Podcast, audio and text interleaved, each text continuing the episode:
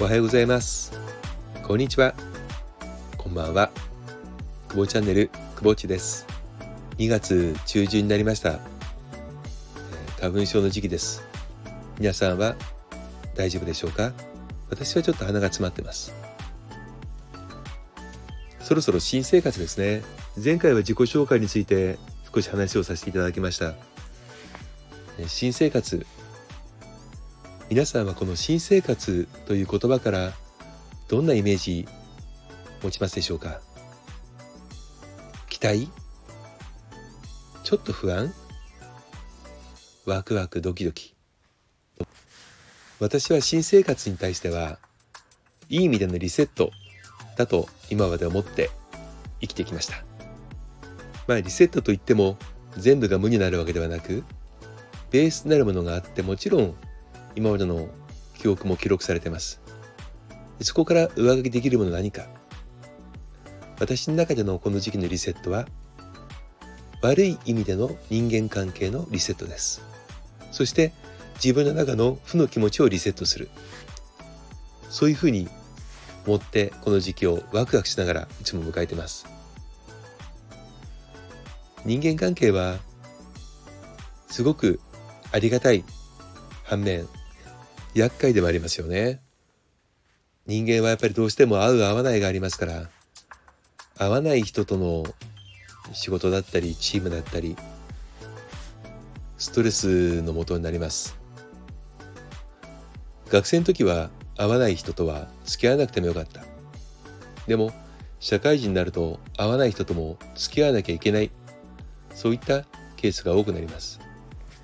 これが社外の人であれば仕事っていう割り切りもできますし担当替えや配置替えそしてどちらかが異動になるっていうこともありますよね。でも社内の人はそうはいかないですよね。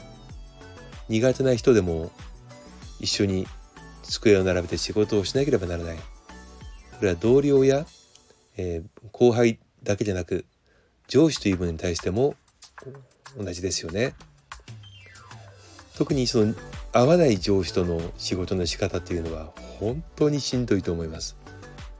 でこれ上司という立場から見てもしんどいんですよね。やはりその合わない部下との仕事っていうのはやはりそれはしんどいです。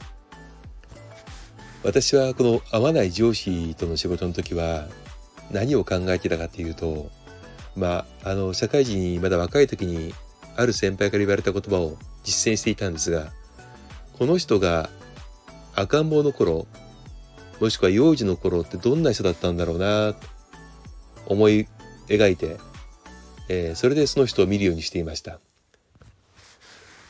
これ結構効果的なんですよ。あのもしねその上司との人間関係とか取引先との人間関係で悩んでる方はちょっとやってみて試されたと思ってやってみていただけたらと思います。これってなんであのストレスが、まあ、自分にとってですけどもたまらなくなったのかなと思うとあの想像なん、まあ、想像力を働かせるっていうのも大きいんですがその人を理解することにつながってくるんですよね。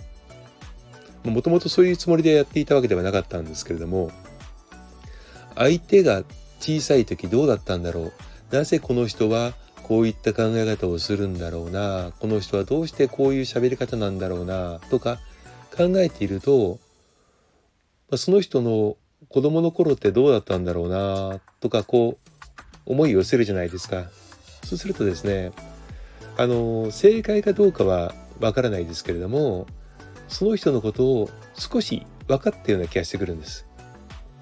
そうするとまあ何でしょう自分の中で気持ちの折り合いがつかつくっていうんでしょうかね。よくあのプレゼンとか商談とかで相手を理解しろって言いますけど相手を理解するのってそんな簡単なことじゃないと思うんですよね。でもその人が今のその人を見て子供の頃どうだったんだろうって想像するのは自由じゃないですか。そうすることによってストレスを溜めることが減ってくるんだったらばこの次につながる大きなステップだと思います。苦手な人に出会ったらその人が子供の頃幼児の頃を思い描いてみるやってみませんか？それではまた久保内でした。